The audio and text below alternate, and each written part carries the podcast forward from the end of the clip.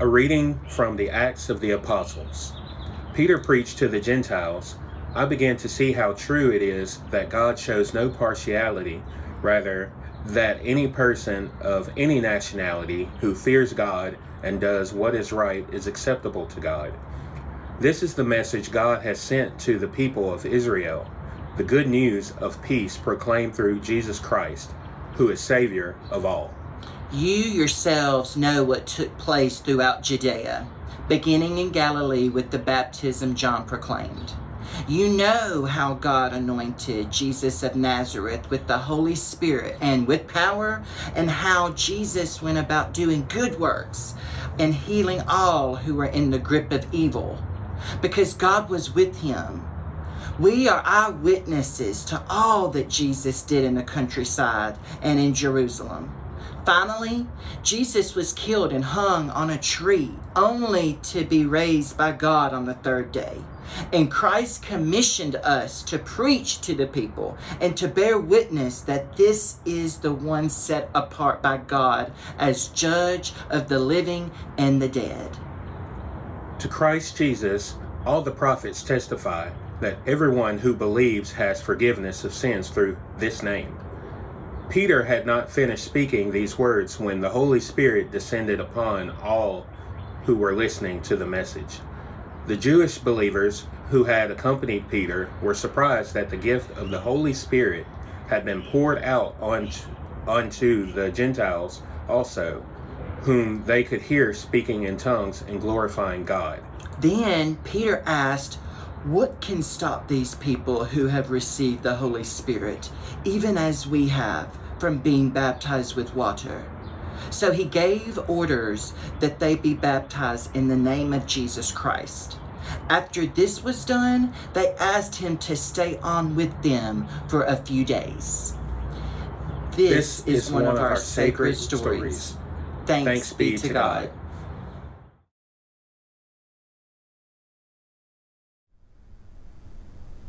Over a hundred years ago, the President of the United States was prepared to make a statement in front of a crowd of thousands.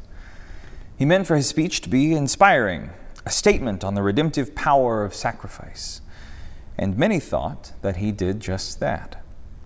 Others, not so much. The next day, readers of the Daily Patriot and Union in Pennsylvania picked up their papers to read the following review of the President's speech. We pass over the silly remarks of the President. For the credit of the nation, we are willing that the veil of oblivion shall be dropped over them, and that they shall no more be repeated or thought of. The President, Abraham Lincoln. The speech, the Gettysburg Address, November 19th, 1863. This underwhelming review caught national attention 150 years later in 2013, when the Patriot and Union, still a functioning paper, publicly retracted their statement. It's funny, isn't it? How two different people can look at the exact same thing and see something so different. It's like that old picture of the rabbit that could also be a duck, or the duck that could also be a rabbit. Were the president's remarks a powerful and unifying speech, or were they the empty rhetoric of a vain tyrant? I guess I should amend what I said, shouldn't I? It's funny sometimes how we can look at the same thing and see something so different, because at other times, it's downright horrifying. Gender, for example. A biologically rigid identity or a set of pliant social expectations. Brown skin, a value neutral genetic difference, or a threat of some kind. Whatever it is we're looking at, it's our perceptions that are everything. Our story this morning picks up right after Peter has had this dream.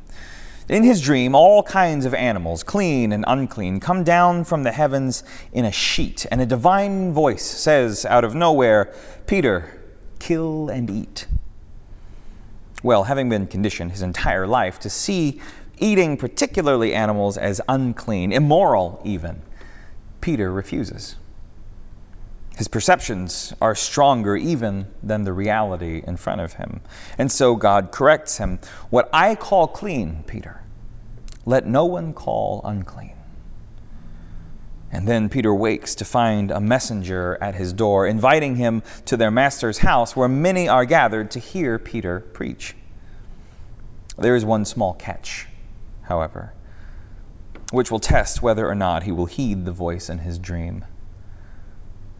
It is an audience of Gentiles, as unclean and immoral to Peter as the animals on that sheet. Still, he grits his teeth and he goes, careful not to touch anything as he enters the home of his host.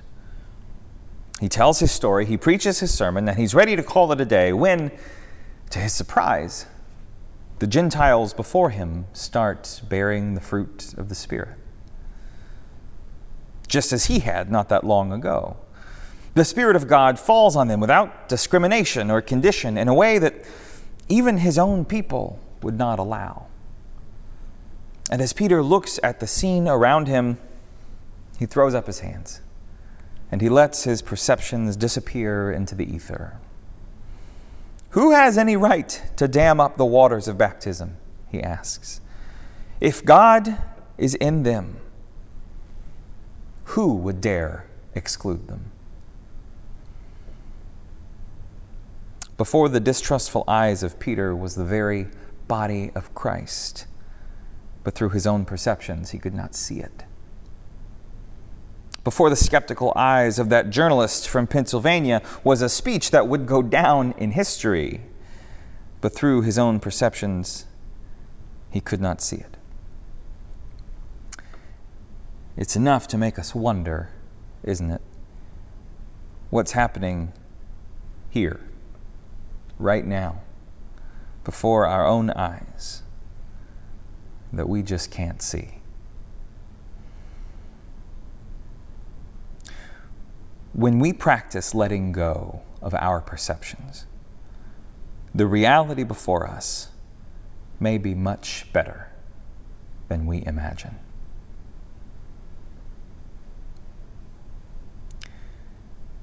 The problem, which hasn't changed over the centuries, is that we don't see the world as it is. We see it as we are. We let our perceptions get in the way of seeing the truth. Take Peter, for example. The story he's been taught about Gentiles is that they are uncivilized and uncircumcised, ignorant masses that know nothing of God or God's anointed. Uh, the Bible clearly says that it's wrong to go into a Gentile's home and that they are to have no part in the covenant. When Peter looks at these people, he doesn't see them, he sees his own idea of them. And it's not so different for each of us. Each of us looks out into the world through a filter of our own perceptions, the stories and definitions that our minds have settled on to make things more manageable. These perceptions are our inheritance, just as Peter's were his, passed on through generations and gleaned from the circumstances of our lives. We cling so tightly to them that we're willing to fight, sometimes to kill for them. But as a wise teacher once said, every perception is a deception. There was once a young girl climbing a tree, and she was quite impressed with how high she'd managed to get. She placed her foot carefully on one branch below her and reached up as high as she could to take hold of the next one. Suddenly, however, she recoiled her hand as though she'd been burnt. Wrapped around the branch above her was an angry green snake. The girl very nearly fell, which may have killed her from that height, but she managed to grab a hold of another branch just in time. Holding perfectly still, she tried not to panic. At last, she found the nerve to start climbing down, but before taking that first step, she risked one more glance up at the snake. But as soon as she looked, she suddenly felt quite foolish. The only thing wrapped around the branch above her was a vine, and it meant her no harm whatsoever. As silly as it may sound, how often do we do the exact same thing? Projecting all manner of fear based perceptions onto our world, onto our future, onto the people that are around us. How much time do we waste being afraid when we could be contributing to the good with ease, all because we cling to perceptions which are, in fact, deceptions? Like Peter we let our perceptions get in the way of seeing the truth. This tendency, far from being just a philosophical exercise, has consequences, and not just for our own well being. The vine from the story obviously doesn't have feelings, but what if it did? When we look at the world through, our, through the lens of our own perceptions, then we cause others to suffer. How many centuries of exclusion had the Gentiles faced in Israel? How much stigma was put against them and all who came into contact with them? We remember the story from last week about the Ethiopian eunuch who traveled so far and yet was not even permitted to enter the temple. Going further back, how many had lost their lands and lost their loved ones at the end of an Israelite sword for no other reason than the Israelites' perception of them?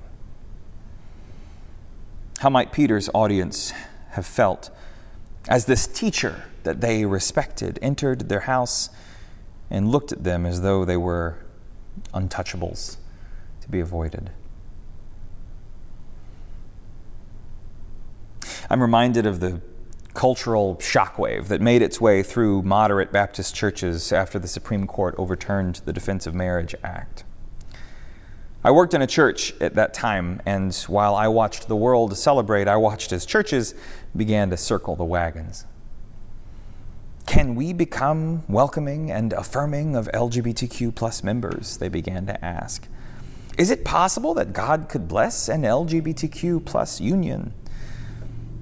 churches, including the one that I worked with at the time, began holding seminars and group discussions to ask these questions, pulling from biblical and historical sources, making rational and logical arguments one way or another. But among those having these conversations, conversations with little to no LGBTQ plus representation, by the way, there were some who were making a different point. There were some who stood up and said, Look around. Look right in front of you. These children of God, whose value you're debating about, they are the very ones serving the vulnerable, loving their neighbors, lifting their voices for justice as God has called them to. The Spirit of God is obviously in them, bearing fruit. But you all are so blinded by your perceptions that you can't see it? Who has any right to dam up the waters of baptism? If God is in them, then who dares exclude them?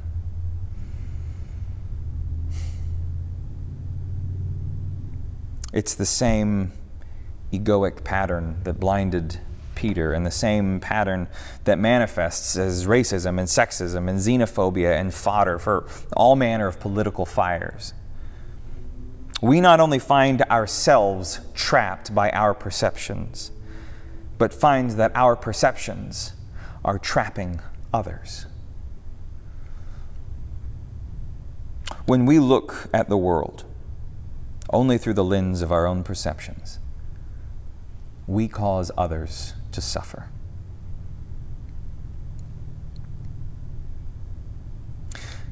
But, of course, there is hope. History, and indeed this very community, is full of people who have come into awareness of their perceptions, like a fish might come to become aware of water.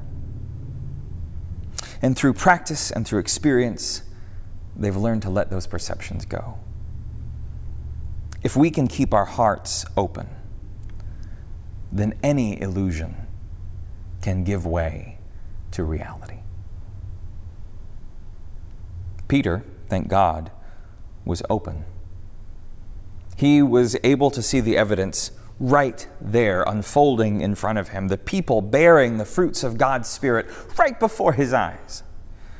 How on earth could he say something as ignorant as God doesn't love these people, or God's Spirit isn't in these people, or these people cannot be a part of our group because they're Gentiles? To put himself against them, he sees now, is to put himself against reality itself. There once was a king in a region that is now India. And the Buddha had several monasteries in his territory, and they had long since gotten along. But one day, it came to the king's attention that the Buddha had allowed an untouchable into his community, a night waste collector, no less.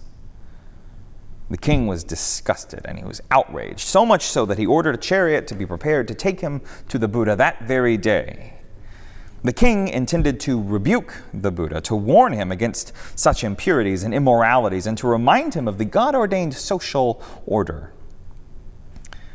As he entered the monastery, however, he was stopped for a moment, arrested by the teachings of a young monk standing in a courtyard and preaching.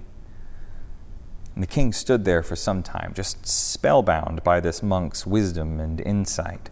And he wondered to himself why the Buddha didn't stick to such high-born sons and daughters as these for his disciples. Well, he marched to the Buddha's hut and delivered his speech just as he rehearsed it, and the Buddha listened calmly. And when the king was finished, the Buddha said, Come, you may inform the untouchable of your concerns yourself. The king then followed the Buddha back into the courtyard where the Buddha introduced him to the same young monk who had so captivated him only moments ago. And the king bowed his head in repentance, and humbly he let go of his perception and entered into a new relationship with his people and his kingdom. This is what experiences outside the norm can do to us. Peter had his dream, but for the rest of us, this is the function of community, and it's the function of listening to others' stories. It's the role of prayer and meditation to open ourselves, to become more aware of our place in the world and our perceptions, to understand their limits, and to learn to let them go in favor of reality's beautiful, inclusive fullness. If we can practice keeping our hearts open, then any illusion can give way to reality.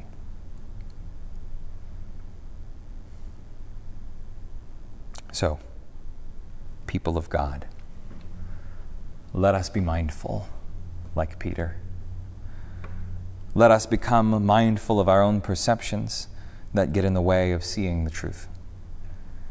Let us be mindful of the ways that we cause others to suffer at the hands of our own empty judgments. Let us be mindful that if we're open, there is no illusion from which we cannot wake up. Who has any right to dam up the waters of baptism? If God is in this world, then who dares exclude any of it?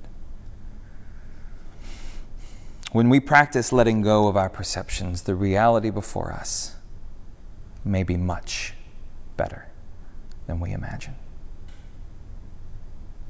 When we practice, we find that we live in a good and abundant and a beautiful universe, and we find that it is all God from start to finish, and the kingdom truly is at hand, all around us, right now.